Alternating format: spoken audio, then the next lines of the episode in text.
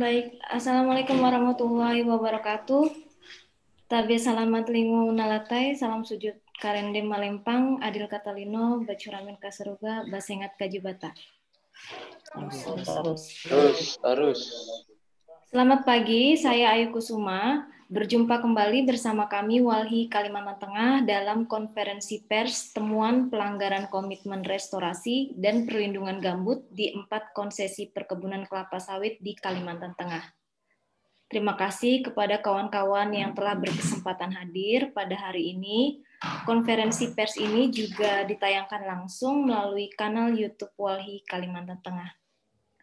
Beberapa bulan terakhir, Walhi Kalimantan Tengah bersama W R I Indonesia telah melakukan pemantauan terkait komitmen restorasi dan perlindungan gambut pada empat perusahaan perkebunan kelapa sawit di Kalimantan Tengah.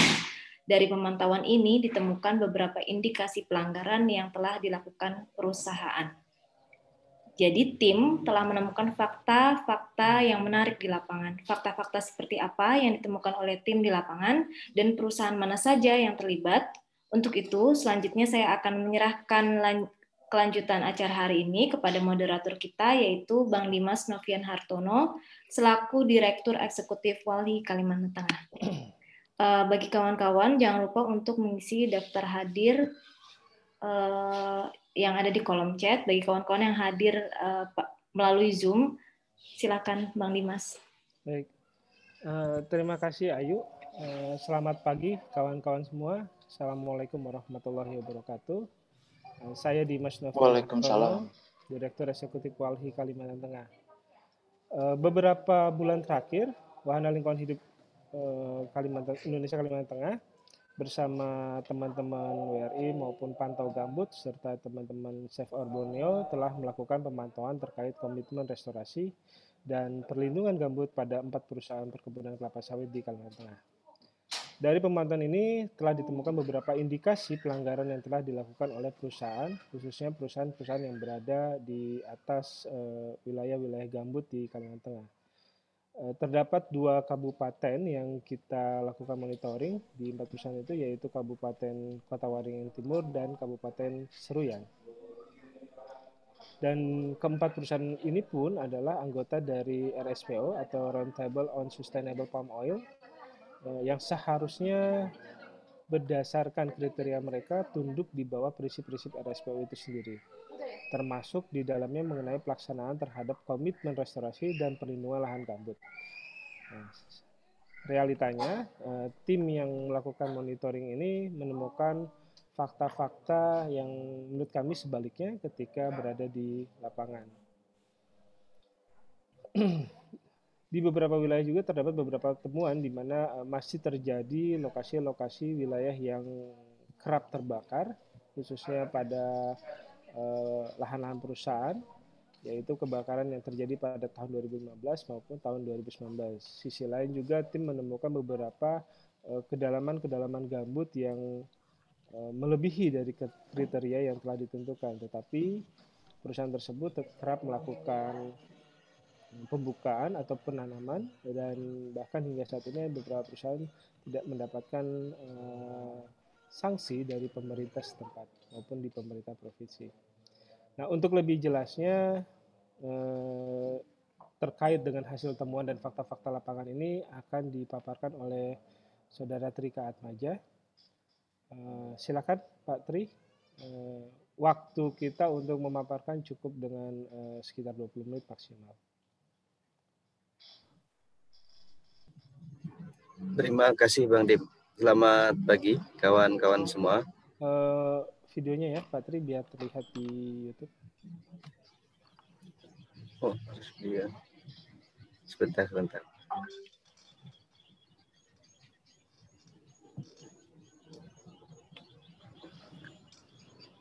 Ya, selamat pagi teman-teman semua. Kawan-kawan dari media dan juga kawan-kawan uh, dari N G O. Uh, kami dalam beberapa bulan terakhir melakukan kajian terhadap uh, komitmen restorasi dan juga uh, terkait dengan uh, wilayah konsesi perusahaan yang ada di uh, area gambut. Nah, Seperti yang disampaikan, kami menargetkan ada empat perusahaan uh, yang di, ada di Seruyan dan juga uh, Kotawaringin Timur. Nah, empat perusahaan ini, yang pertama adalah uh, Gawi Bahandep Sawit Mekar yang ada di uh, Kabupaten Seruyan. Kemudian ada Sarana Titian Permata atau S T P, ini Wilmar Group yang juga ada di Kabupaten Seruyan, dan juga Rimba Harapan Sakti, juga Wilmar Group yang ada di Kabupaten Seruyan, dan juga P T Maju Aneka Sawit yang ada di Kabupaten uh, Kotawaringin Timur. Nah, kenapa kemudian kita menargetkan empat perusahaan ini? Uh, yang pertama, uh, mereka keempat perusahaan ini berada di uh, area gambut, ya. Area gambut yang berada di daerah sungai sungai-sungai. Nah, kalau yang di Seruyan itu ada Sungai Pukun-Kelua dan juga eh, juga di area Kubah Gambut. Nah, keempat perusahaan ini juga salah satu alasan kita kenapa Uh, berada, kenapa menjadi target kita untuk melakukan monitoring. Uh, mereka merupakan anggota R S P O dan juga ada perusahaan yang ditetapkan oleh uh, Polda Kalimantan Tengah sebagai tersangka pelaku pembakaran lahan.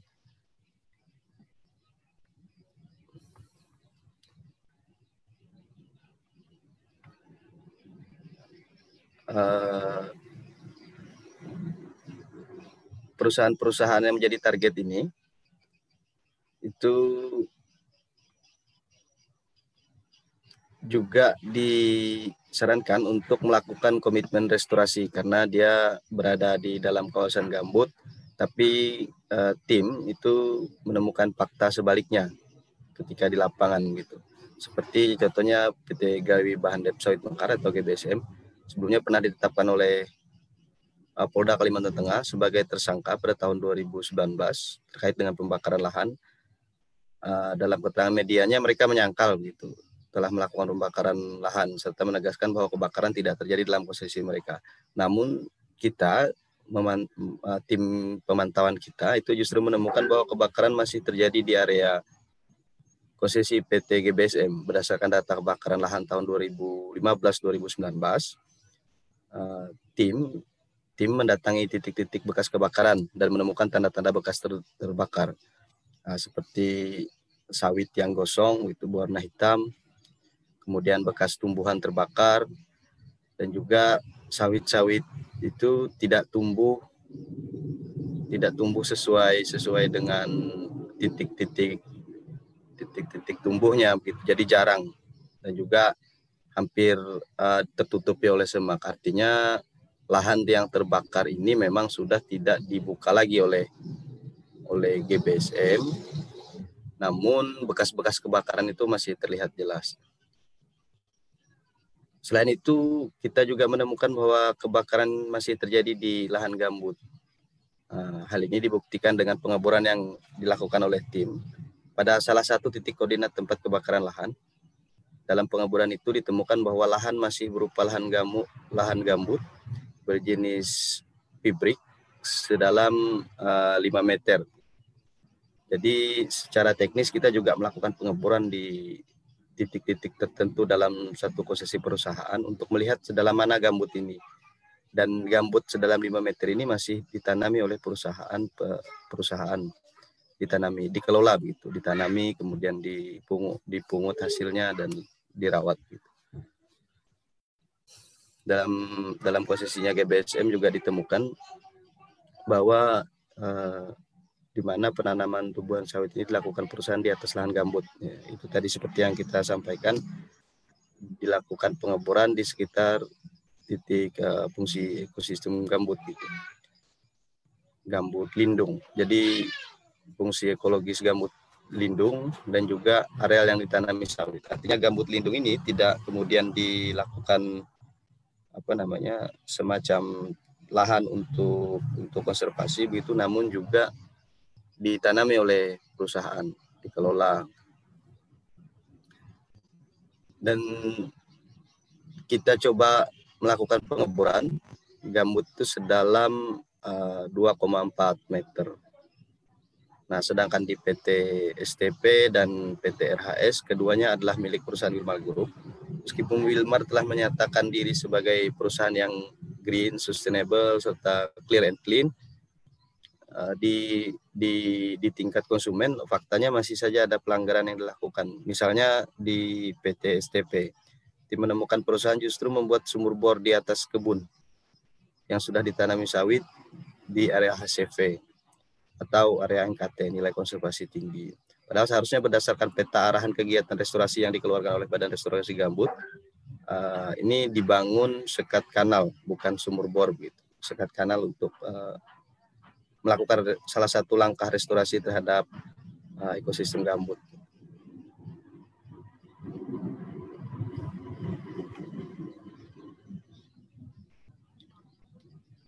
Nah, kita juga melakukan pengeboran di salah satu H C P dan menemukan kedalaman gambutnya itu di atas empat meter, sekitar empat meter, empat koma empat lima meter atau empat meter setengah. Nah, area ini juga tidak ada sekat kanal, kecuali kanal yang justru akan membuat gambut menjadi cepat kering. Jadi sekat kanal itu harusnya fungsinya untuk agar gambut ini tidak kering, namun di perusahaan ini itu tidak di, di apa dijalankan, sehingga ada kanal yang tidak sekat sehingga gambut itu cepat kering.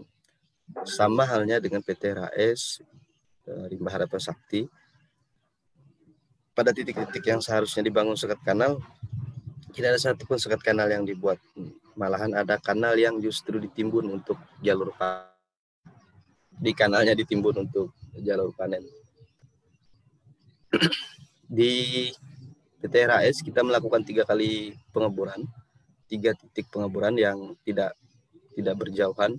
Dari pengeboran ini ditemukan bahwa lahan tersebut adalah berada dalam lahan gambut dengan kedalaman dua koma dua puluh meter, dengan gambut yang berjenis saprik itu sudah agak matang.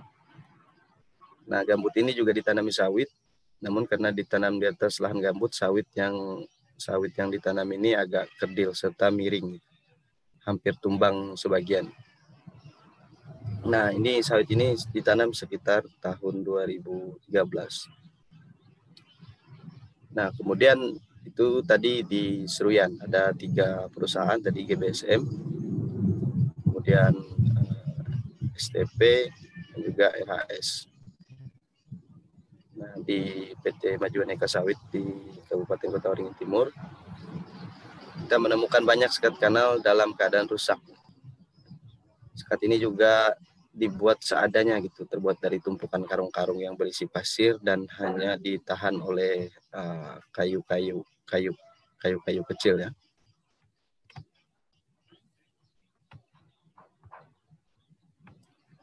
Nah, di pada tanaman yang ditanam koses, di dalam konsesi ini, banyak yang menggunakan sistem tapak timbun. Tapak timbun biasanya dilakukan oleh perusahaan ketika mereka menanami sawit pada media lahan gambut dalam, ya, di mana mereka menimbun pokok sawit dengan uh, dengan tanah. Jadi pokok sawit itu ditimbun dengan tanah agar sawit agar sawit ini uh, dapat tumbuh, gitu. Nah, ini juga menunjukkan bahwa P T M A S telah melakukan penanaman di atas lahan gambut. Nah, di P T M A S ini kita coba melakukan pengeboran empat titik dalam kawasan gambut. Kawasan uh, fungsi ekologisnya itu lindung. Dari pengeboran itu didapati gambut bervariasi mulai dari setengah meter, tiga meter, empat meter, hingga empat meter sepuluh. Pada titik-titik pengeboran ini, tanaman sawit sudah ditanami oleh perusahaan di atasnya. Sehingga bisa dipastikan bahwa P T M A S benar telah melakukan pelanggaran dengan tidak merestorasi atau melindungi fungsi ekologis gambut, tetapi justru merusaknya dengan melakukan penanaman kelapa sawit di atasnya. Padahal anehnya, P T Mas baru saja meraih penghargaan program penilaian peringkat kinerja perusahaan dalam pengelolaan lingkungan hidup atau proper tahun dua ribu sembilan belas dengan peringkat hijau. Penghargaan ini merupakan bentuk apresiasi pemerintah melalui Kementerian Lingkungan Hidup dan Kehutanan terhadap perusahaan yang operasionalnya memperhatikan kelestarian lingkungan sesuai dengan kriteria yang sudah ditentukan. Namun faktanya ini sangat jauh dari kriteria, termasuk bagaimana kepatuhan terhadap komitmen uh, restorasi gambut. Nah, temuan ini dapat kami simpulkan bahwa keempat perusahaan anggota R S W ini belum serius menjalankan kewajiban mereka terhadap lingkungan, terutama perlindungan dan restorasi terhadap gambut, kemudian F E G, uh, fungsi ekologis gambut. Terlepas dari penghargaan maupun uh, pembelaan yang mereka lakukan, nyatanya di lapangan masih banyak ditemukan aktivitas perusahaan yang melanggar uh, serta merusak lingkungan dan ekosistem gambut. Uh, kami uh, dari Walhi Kalimantan Tengah uh, meminta perusahaan ini bertanggung jawab dengan praktik yang telah mereka lakukan, terutama memperbaiki dan lebih memperhatikan gambut dan fungsi ekologis gambut lindungnya. Begitu juga dengan R S P O agar menindak tegas perusahaan-perusahaan ini terkait uh, pelanggaran-pelanggaran yang dilakukan oleh keempat perusahaan ini. Kiranya begitu, uh, Pak Dimas, untuk perselisihannya nanti kita ini kan kirimkan ke kawan-kawan juga.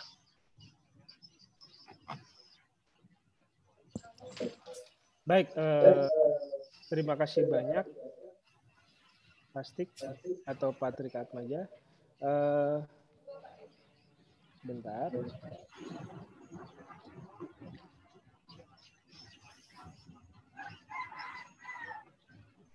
Uh, monitoring ini uh, kita lakukan karena ada beberapa dasar yang sebenarnya kita dorong. Kenapa? Karena kita melihat bahwa uh, lokasi-lokasi yang kerap terjadinya kebakaran atau karhutla di beberapa wilayah Kalteng seperti Pulang Pisau, Kapuas, Palangkaraya, Kotawaringin Timur, dan Seruyan merupakan lokasi-lokasi yang selalu uh, terjadi kebakaran dan rata-rata uh, berada di atas perusahaan kelapa sawit yang ada di sana. Oleh karena itu, monitoring ini kita lakukan dan ini berkaitan dengan uh, kawasan gambut yang ada di lokasi tersebut.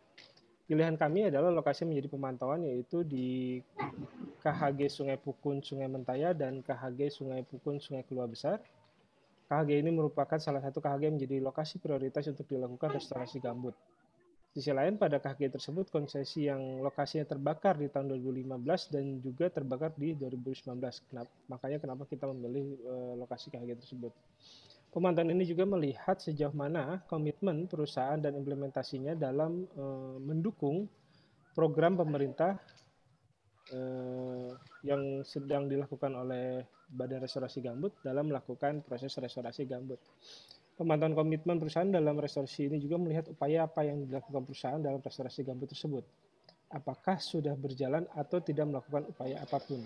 Sehingga harapannya ke depan hasil pemantauan ini dapat menjadi masukan pemerintah dalam hal melakukan koreksi-koreksi kebijakan ke depan serta melakukan evaluasi evaluasi ke depan terhadap perusahaan-perusahaan yang berada di atas gambut. Sebagai salah satu target pemantauan di, proyek, di program ini, di apa yang kita lakukan adalah terdapat empat beberapa grup besar, yaitu base group. Uh, mohon maaf, bukan base group, Musimas Group. Terus uh, terdapat juga Wilmar Group di dua perusahaan, serta uh, Tripurta Persada Group. Mungkin itu uh, gambaran ya, uh, kenapa kita melakukan monitoring atau pemantauan ini. Uh, bagi teman-teman yang ingin bertanya terkait uh, hasil monitoring ini, kami persilahkan. Ya Bang Dimas. Silakan. Ido, Ido. Oh ya. Mungkin bisa dirinci secara administrasi empat perusahaan itu di kecamatan mana gitu. Itu yang pertama dulu. Baik, baik. Lalu rentang rentang penelitiannya itu kapan gitu? berapa lama gitu prosesnya? Iya, iya, iya. Ya. Hmm. Ada yang lain yang ingin bertanya atau langsung jawab dulu ya kali ya? E, Tri, silakan.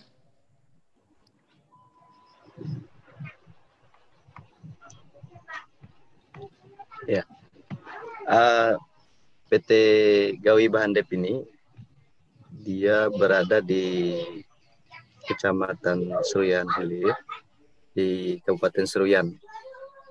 Hmm. Nah, untuk P T uh, Rimba Harapan Sakti, sebentar saya mana ini. Sudah clear semua ya kayaknya ya. Tahu bang? Sudah clear semua ya kayaknya ya. Triputra sama itu. Iya rata-rata sama Wilmar. Ah, Seruyan Hilir dan juga apa P T Mas ini berada di Kecamatan Telawang. Oh, itu Kotim ya? Iya. Ah, Kotim, Kabupaten Kotawaringin Timur. Desanya kalau, mana? Kalau desanya daerah Penyang. Kemudian Tanah Putih, oh, iya, iya. Ya di sekitar kilometer empat puluh lima puluh ya, ya empat puluhan. Itu yang, yang mana yang yang desa Penyang ya, Bang? Di P T Mas Maju Aneka Sawit. Mas ini grupnya apa? Musimas ya? Musimas. Hmm, ya, Musimas. Kalau yang Triputra yang mana tadi, Bang? Putra Gawi Bahandep Sawit Mekar. Oh, G B S M. Yang selebihnya terlibat ya, Wilmar ya? Iya, Rimba Harapan Sakti dengan S T P. Ah, Wilmar Group. Untuk rentang waktunya berapa lama, Pak? Untuk rentang waktunya dari bulan Mei ya, Mei Juni mm-hmm. uh, sampai dengan sekarang terakhir bulan uh, Oktober kita melakukan kajian dan juga uh, monitoring di lapangan. Ada sekitar dua ribu dua puluh enam, ya, Bang. Ya, ya, sekitar ya. enam bulan.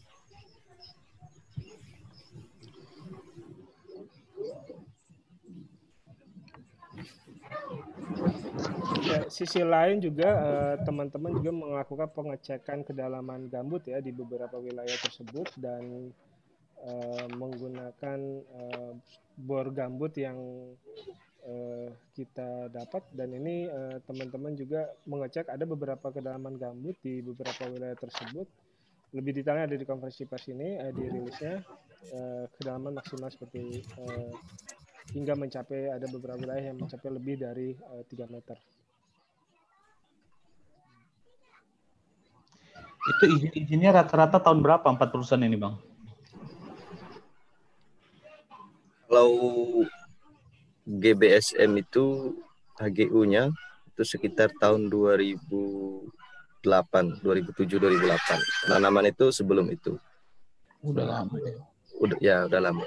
Bahkan sawitnya kan sudah tinggi-tinggi. Dan sebagian sebagian apa sebagian wilayah yang dalam peta gambut itu juga di lapangan itu sudah tidak lagi jadi gambut. Karena kemungkinan sudah lama dikelola, kemudian ditimbun juga gitu. Hmm. Ya, kalau mungkin menambahkan dari apa kata-kata Tri, bahwa memang di G B S M ini uh, untuk arahan lokasi keluar pada tahun dua ribu empat dan izin lokasinya pada tahun dua ribu enam, sedangkan I U P-nya keluar juga di tahun dua ribu enam. Uh, G B S M juga sudah memiliki uh, izin pelepasan kawasan hutan di tahun yang sama dua ribu enam dan H G U di tahun dua ribu delapan. Sedangkan untuk R H S atau Rimba Harapan Sakti itu eh, arahan lokasi dari tahun dua ribu empat, izin lokasi dua ribu tujuh, I U P keluar pada tahun dua ribu lima belas dan eh, pelepasan kawasan hutan. Ini menarik nih, I U P-nya dua ribu lima belas atau mungkin salah ketik dari pihak eh, pendataan di, karena data yang kami miliki itu data yang didapat dari Dinas Perkebunan Provinsi Kalimantan Tengah. Eh, I U P-nya keluar tahun dua ribu lima belas, pelepasan kawasan hutannya tahun dua ribu lima, H G U-nya dua ribu sebelas. Uh, untuk uh, P T S T P atau Sana Titian Permata itu uh, arahan lokasi terbit pada tahun dua ribu empat, izin lokasi dua ribu empat, I U P belum ada, pelepasan kawasan hutan belum ada, dan H G U belum ada. Nah ini yang harus kita cek kembali kan, uh, karena data yang kita miliki itu berdasarkan data dari Dinas Perkebunan Provinsi Kalimantan. Uh, serta untuk Maju Aneka Sawit ini sendiri atau M A S, P T M A S, itu eh, arahan lokasi pada tahun dua ribu empat dan dua ribu lima, ada dua lokasi berarti. Terus izin lokasinya dua ribu lima, I U P-nya itu dua ribu empat belas, dan lagi satu izinnya lagi satu itu dua ribu enam. Eh, belum ada pelepasan kawasan hutan. Bisa apa yang dua ribu enam, Bang? Eh, I U P-nya, I U P-nya dua ribu enam dan dua ribu empat belas. Oh, ada, ada dua. Ada dua I U P-nya. Pelepasan kawasan hutannya belum ada, bisa jadi karena lokasinya berada di A P L atau memang belum ada ini, dan e, sudah memiliki H G U pada tahun dua ribu tujuh dan dua ribu delapan. Mungkin itu untuk e, dari sisi perizinannya.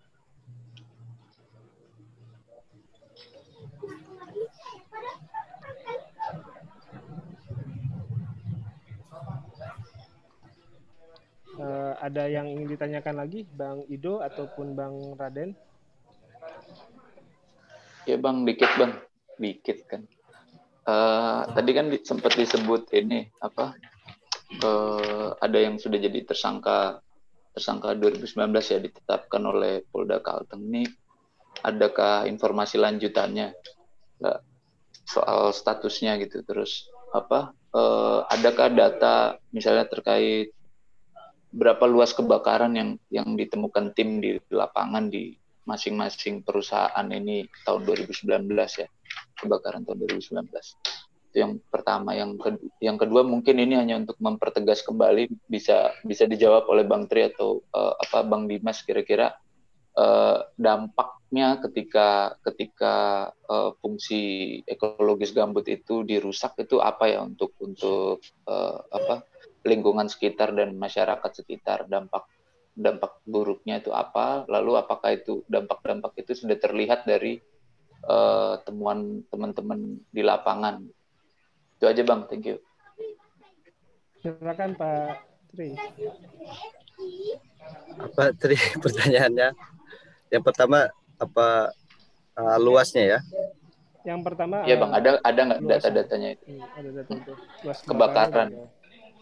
Hmm, kalau uh, kita berdasarkan data yang diinikan sama di apa kita ambil dari K L H K, data kebakaran itu sekitar uh, berapa, sebentar saya cari dokumen.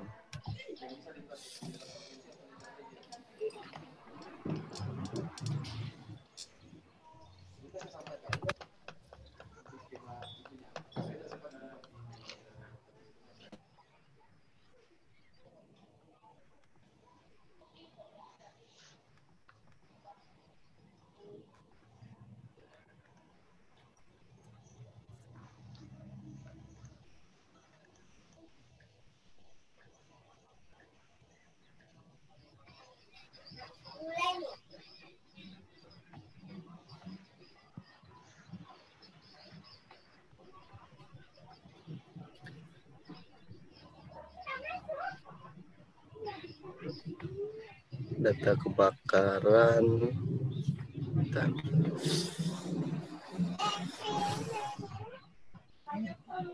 Bang, maksudku yang di wilayah di, di pantauannya Abang aja Bang, yang di lapangan. Uh, kalau yang di kalau data K L H K bisa aku oh. cari. Uh, oh, misalnya yeah. Abang ke satu titik itu kira-kira berapa hektar sih luas kebakaran yang masuk di dalam wilayah konsesi itu? Kalau Dari, un- Uh, kalau untuk yang di Gawi Bahandep itu luas ya, uh, kemungkinan ratusan hektar karena satu hamparan gitu. Hmm. Nah ya. dasar kita dasar kita untuk melihat ngecek lapangan itu berdasarkan dari data yang disampaikan oleh K L H K. Okay, Jadi ya. K L H K menyampaikan data, data kebakaran, kemudian kita coba kejar titiknya gitu. Siap-siap. Gitu kira-kira. Nah kalau soal dampaknya, soal ini kan gambut ya. Kalau gambut itu dibuka, kemudian dia cepat kering, nah itu yang rentan kebakaran. Nah sehingga kebakaran ini uh, apa namanya mengakibatkan asap gitu untuk masyarakat sekitar, kemudian kekeringan juga, kemudian banjir. Karena fungsi gambut itu sudah tidak tidak apa sudah rusak gitu. Fungsi gambut yang untuk menyerap menahan air ketika air itu turun itu sudah nggak tertahan lagi, sehingga air itu langsung masuk ke sungai di di apa di sekitaran situ, sehingga menyebabkan banjir gitu. Dan juga kekeringan juga kekeringan fungsi gambut ini rusak ketika tidak bisa lagi uh, tidak bisa lagi menahan air gitu, menahan air dan loss gitu. Jadi kalau kanalnya itu tidak di apa tidak disekat, itu akan air akan langsung turun ke dialirkan ke sungai-sungai sekitar, biasanya ke sungai-sungai besar. Itu sih, silakan teman-teman kalau ada yang menambahkan. Boleh menambahkan, Pak? Silakan, Pinar. Ya, nah, jadi sedikit menambahkan. Jadi um, pemantauan kami ini, terutama tentang titik-titik kebakaran, itu data-data awal titik-titik itu kami dapatkan dari data burn area atau atau kebakaran lahan dari K L H K periode dua ribu lima belas sampai dua ribu sembilan belas.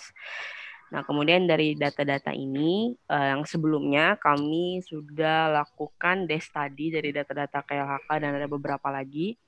Nah, dari data-data ini kemudian titik-titik ini yang kami kejar untuk lapangan, untuk eh, tim eh, pemantauan ini setidaknya memverifikasi atau membuktikan bahwa apakah benar di titik-titik data kebakaran dari K L H K periode dua ribu lima belas sampai dua ribu sembilan belas ini benar kebakaran terjadi di sana. Nah, dari media, dari beberapa media juga yang yang yang sudah kami cek sebelumnya, bahwa di keterangan terutama P T G B S M waktu itu mereka mengatakan bahwa kebakaran itu terjadi di luar areal konsesi. Nah, tapi dari temuan kami di lapangan, eh, dari temuan kami di lapangan yang kami dapatkan justru malah kebakaran-kebakaran ini terjadi masih di dalam areal konsesi. Seperti yang sudah dijelaskan oleh Saudara Stik tadi. Nah, terkait luasan memang kami itu cukup luas sekali. Cuma, cuma memang tidak dilakukan pengukuran secara spesifik. Tapi bukti-buktinya itu yang kami kumpulkan seperti yang dipaparkan sebelumnya, bahwa uh, tumbuhan sawit itu tumbuh jarang, kemudian dipenuhi semak belukar, ada juga bekas-bekas tanda terbakar di sana. Begitu, Bang Ido.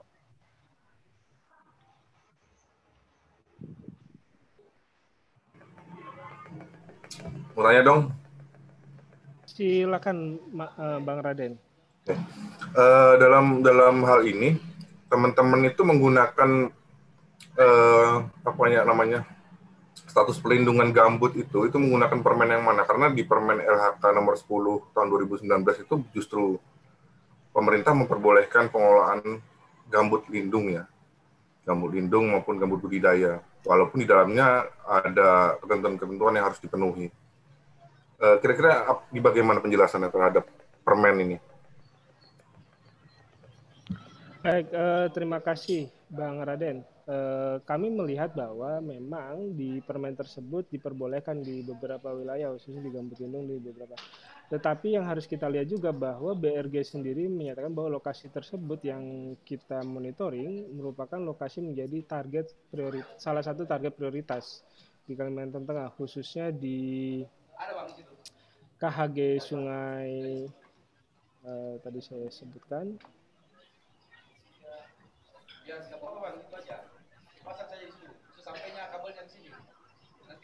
Berarti eh, pihak perusahaan nggak boleh loh berlindung di permen ini harusnya ya? Iya, tapi tetap kan komitmen mereka dalam proses restorasi itu juga harus dijalankan. Nah, karena eh, berbicara restorasi bukan hanya di wilayah-wilayah yang non ada konsesi di atasnya, tetapi juga di wilayah-wilayah yang terdapat konsesi di atasnya. Nah, inilah peran dari eh, B R G bersama para pemegang izin di atasnya itu juga melakukan proses dan berkomitmen dalam hal melakukan restorasi gambut itu sendiri. K H G Sungai Pukun-Sungai Mentaya dan K H G Sungai Pukun-Sungai Kalua Besar merupakan target salah satu uh, prioritas yang didorong oleh B R G sendiri untuk dilakukan uh, restorasi. Kenapa? Salah satunya adalah karena wilayah-wilayah tersebut wilayah yang rentan terjadinya terbakar, kebakaran hutan dan lahan. Nah, seperti yang dijelaskan Pinar tadi, bahwa memang dari dua ribu lima belas hingga dua ribu sembilan belas, lokasi-lokasi di kedua K H G tersebut merupakan lokasi yang rentan terbakar. Kita lihat bahwa total luas yang khusus di atas konsesi di empat perusahaan ini saja pada dua ribu lima belas itu seluas mencapai seratus empat puluh enam eh, hektar di tahun dua ribu lima belas. Eh, sedangkan di tahun dua ribu sembilan belas itu mencapai sembilan ratus delapan puluh eh, hektar. Seperti itu. Oke, uh, ke depan kira-kira dalam dalam hal ini Walhi, S O B dan kawan-kawan apakah akan melaporkan temuan-temuan ini ke R S P O kan? Karena tadi beberapa diantaranya anggota R S P O ya.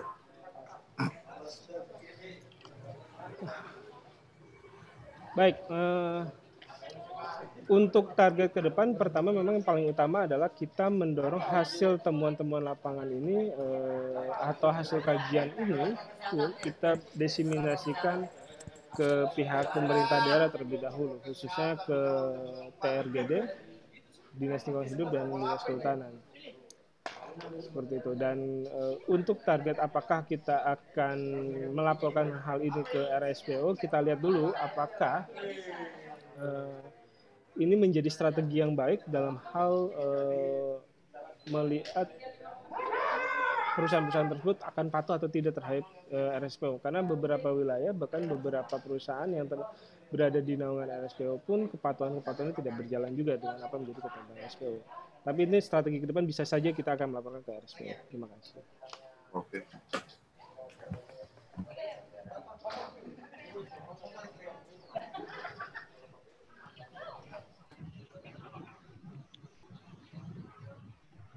Ada yang ingin ditanyakan lagi? Satu bang.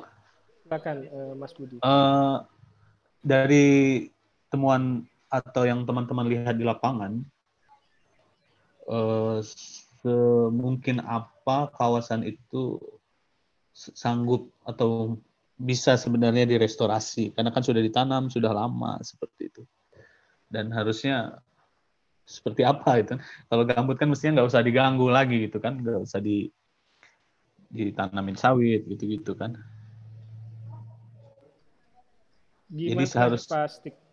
Ya, sehar, seharusnya apa yang restorasi yang dilakukan, meninggalkan lahan itu untuk dijadikan H C V atau seperti ya, apa? Kalau uh, kalau melihat langkah-langkahnya uh, apa arahan dari B R G itu ada beberapa langkah restorasi untuk uh, gambut ya. Salah satunya tadi membuat sekat kanal agar gambut tidak kering. Kalau mengembalikan lagi ke fungsinya semula itu otomatis harus ditebang tebang dulu, tebang dulu sawitnya. Jadi maksudnya dalam konteks itu uh, ada langkah-langkah yang harus dilakukan uh, yang di uh, sesuai arahannya Badan Restorasi Gambut. Begitu Bang, salah satunya tadi soal sekat sekat kanal tadi, salah satunya untuk apa agar gambut itu tidak cepat kering. Dan sebenarnya kalau tujuannya perusahaan kan nggak mungkin gambut itu diairi karena itu yeah. akan mempersulit pengelolaan gitu. Sebenarnya bertentangan juga dengan uh, aspirasinya perusahaan.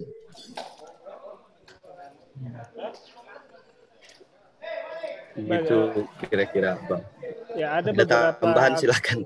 Ada beberapa aktivitas yang sebenarnya dapat dilakukan kan. Eh, eh, ini yang coba didorong B R G dalam hal proses eh, restorasi, diantaranya adalah eh, melihat sejauh mana eh, tinggi muka air di lokasi tersebut dengan mengatur eh, beberapa saluran-saluran diantaranya dalam melakukan sekat-sekat kanal itu sendiri. Nah, harapannya dengan mengatur tinggi muka air yang mencapai nol koma empat meter itu bisa menjaga kebasahan dari gambut itu sendiri. Nah, hal-hal inilah yang kita lihat komitmen-komitmen perusahaan dalam hal proses restorasi. Nah, apakah perusahaan tersebut berkomitmen eh, karena berat, konsesinya berada di atas gambut untuk melakukan eh, proses restorasi yang didorong oleh pemerintah melalui Badan Restorasi Gambut sendiri. Ini yang kita lihat. Kalau berbicara eh, dalam proses perbaikan gambut secara keseluruhan, secara otomatis, tentu saja keinginan kita sebagai C S O adalah bagaimana mengevaluasi dulu izin-izin tersebut. Nah, dari evaluasi tersebut, ketika wilayah tersebut merupakan wilayah yang berada di gambut dalam, maka diciutkan izinnya, begitu, untuk dilakukan proses restorasi atau perbaikan gambut itu sendiri.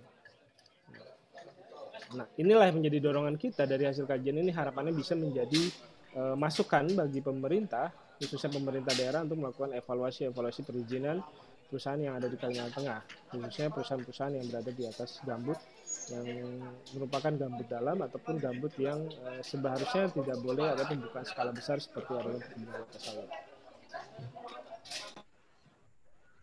Oke, Bang Tri ini posisinya sebagai apa dalam tim ini, Bang?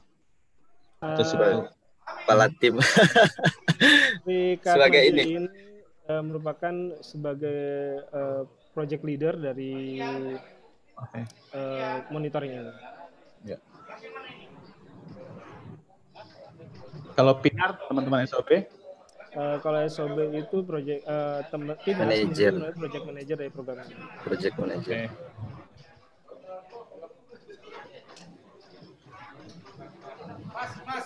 Kalau secara teknisnya kan kita membagi ada dua tim besar gitu. Nah, tim hmm. tim satunya untuk uh, desk study itu kajian-kajian kajian-kajian apa? Awal pendahuluannya. Uh, kajian awal, dan kemudian ada tim lapangan gitu untuk melakukan monitoring di lapangan, melakukan apa pengecekan lokasi kebakaran, pengecekan sekat kanal dan lain-lain juga. Jadi ada ada dua tim yang kita bangun gitu.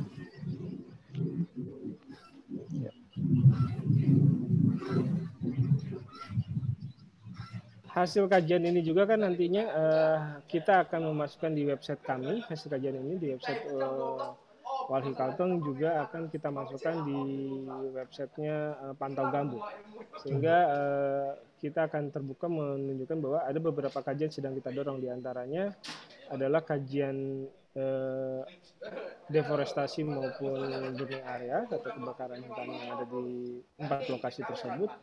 Juga termasuk ada kajian terkait dengan uh, rantai pasarnya. Nah, untuk rantai pasar sendiri belum kita coba angkat pada konferensi pers saat ini. Nah, sedangkan tim lagi satu adalah tim yang fokus untuk melakukan monitoring, uh, melihat fakta-fakta lapangan pasca dilakukannya uh, kajian-kajian tersebut, khususnya kajian deforestasi maupun kajian uh, kebakaran di empat lokasi atau empat konsesi yang menjadi target monitoring kita.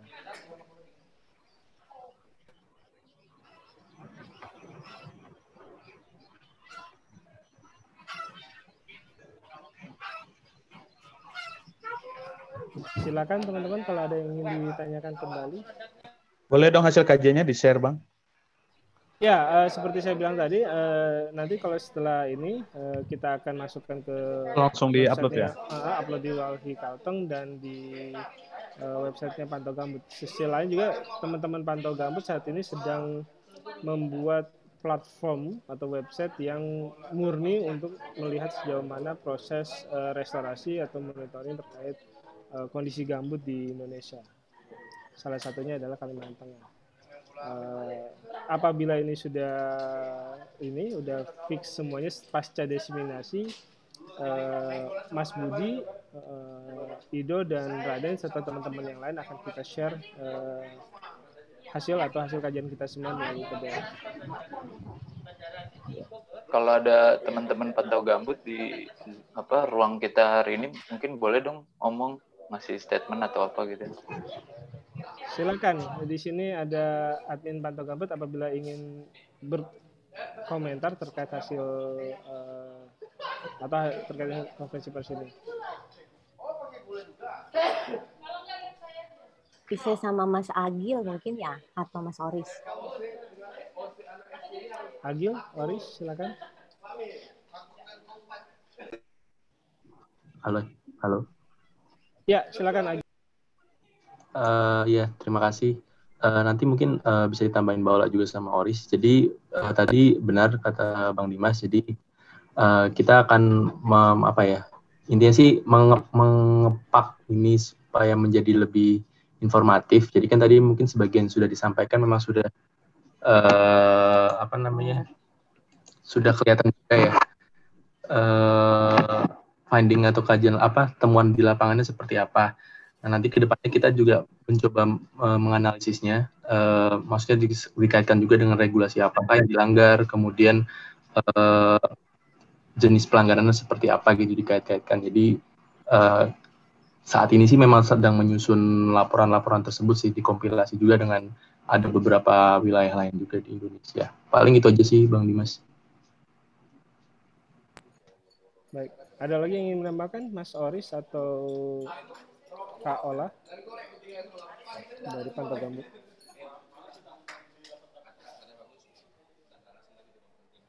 Ada Bang Dimas? Ada yang mau ditambahkan? Aku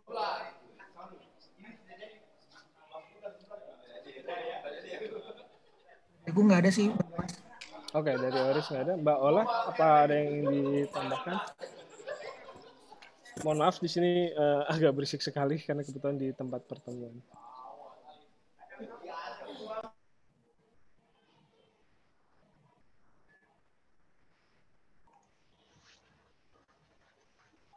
Uh, Mbak Ola tampaknya uh, tidak berkomentar karena mungkin baru masuk juga. Jadi intinya seperti itu, uh, kajian ini merupakan kajian yang kita coba dorong dan ini kajian awal dan harapannya uh, kajian-kajian ke depan bisa kita lakukan, khususnya memonitoring konsesi-konsesi yang berada di atas gambut. Tentu saja eh, Walhi sendiri tidak hanya melihat dari sisi apakah di atasnya ada gambut atau tidak. Monitoring yang dilakukan Walhi juga di wilayah-wilayah perusahaan-perusahaan yang lain yang eh, berbenturan dengan misalnya terjadi konflik dengan masyarakat dan terjadi pencemaran eh, dan kerusakan lingkungan. Jadi seperti itu. Nah, hanya saja memang e, untuk saat ini monitoring yang kita lakukan khusus pada wilayah-wilayah yang menjadi target restorasi yang didorong oleh pemerintah sendiri maupun melihat sejauh mana komitmen yang didorong e, bersama dengan perusahaan yang dilakukan oleh pemerintah itu juga. Sehingga terbitlah e, di proses saat ini. Secara keseluruhan memang Walhi Kalteng sudah memonitoring delapan perusahaan totalnya, empat perusahaan berada di Pulang Pisau dan empat perusahaan yang saat ini sedang kita konferensi perskan. Sedangkan untuk yang berada di Pulang Pisau sendiri belum kita lakukan konferensi pers sehingga memang masih dalam proses penggalian data tambahan.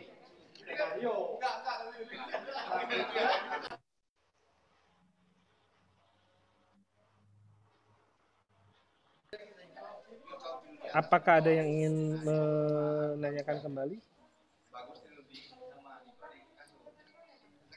Sementara cukup, Om. Oke. Okay. Cukup, Bang. Oke. Okay. Ini Japri aja kalau ada yang lewat. Ya. Ya. Japri, Japri. Baik, eh, mungkin itu saja. Waktu kita sudah satu jam dalam proses eh, konferensi pers ini. Terima kasih banyak atas kehadiran teman-teman semua uh, yang sudah uh, bersedia untuk terlibat pada konferensi ini. Terima kasih banyak kepada Trika Atmaja, Pinar, uh, Bang Ido, Mas Budi, Agil, Bang Herlianto, Bang Jahrul, Bang Bayu, uh, Kakak Muhammad Habibi, Mas Raden, Om Oris, serta Mbak Ola. Mungkin itu dulu dan saya serahkan kembali ke admin Walhi Kalimantan Tengah. Silakan Ayu. Terima kasih Bang Dimas. Uh, baik kawan-kawan, uh, begitu tadi konferensi pers kita pada hari ini. Terima kasih atas kehadirannya. Dan um, video siaran ulangnya bisa disaksikan melalui kanal YouTube Walhi Kalimantan Tengah dan juga nanti audionya akan kami bagikan juga melalui podcast Walhi Kalteng. Dan rilis hari ini uh, akan kami publikasikan tepat pukul dua belas di website Walhi Kalimantan Tengah. Terima kasih, selamat uh, siang semua. Assalamualaikum warahmatullahi wabarakatuh. Sampai jumpa kembali. Waalaikumsalam warahmatullahi wabarakatuh. Walhi, Walhi, Walhi, Walhi Kalimantan.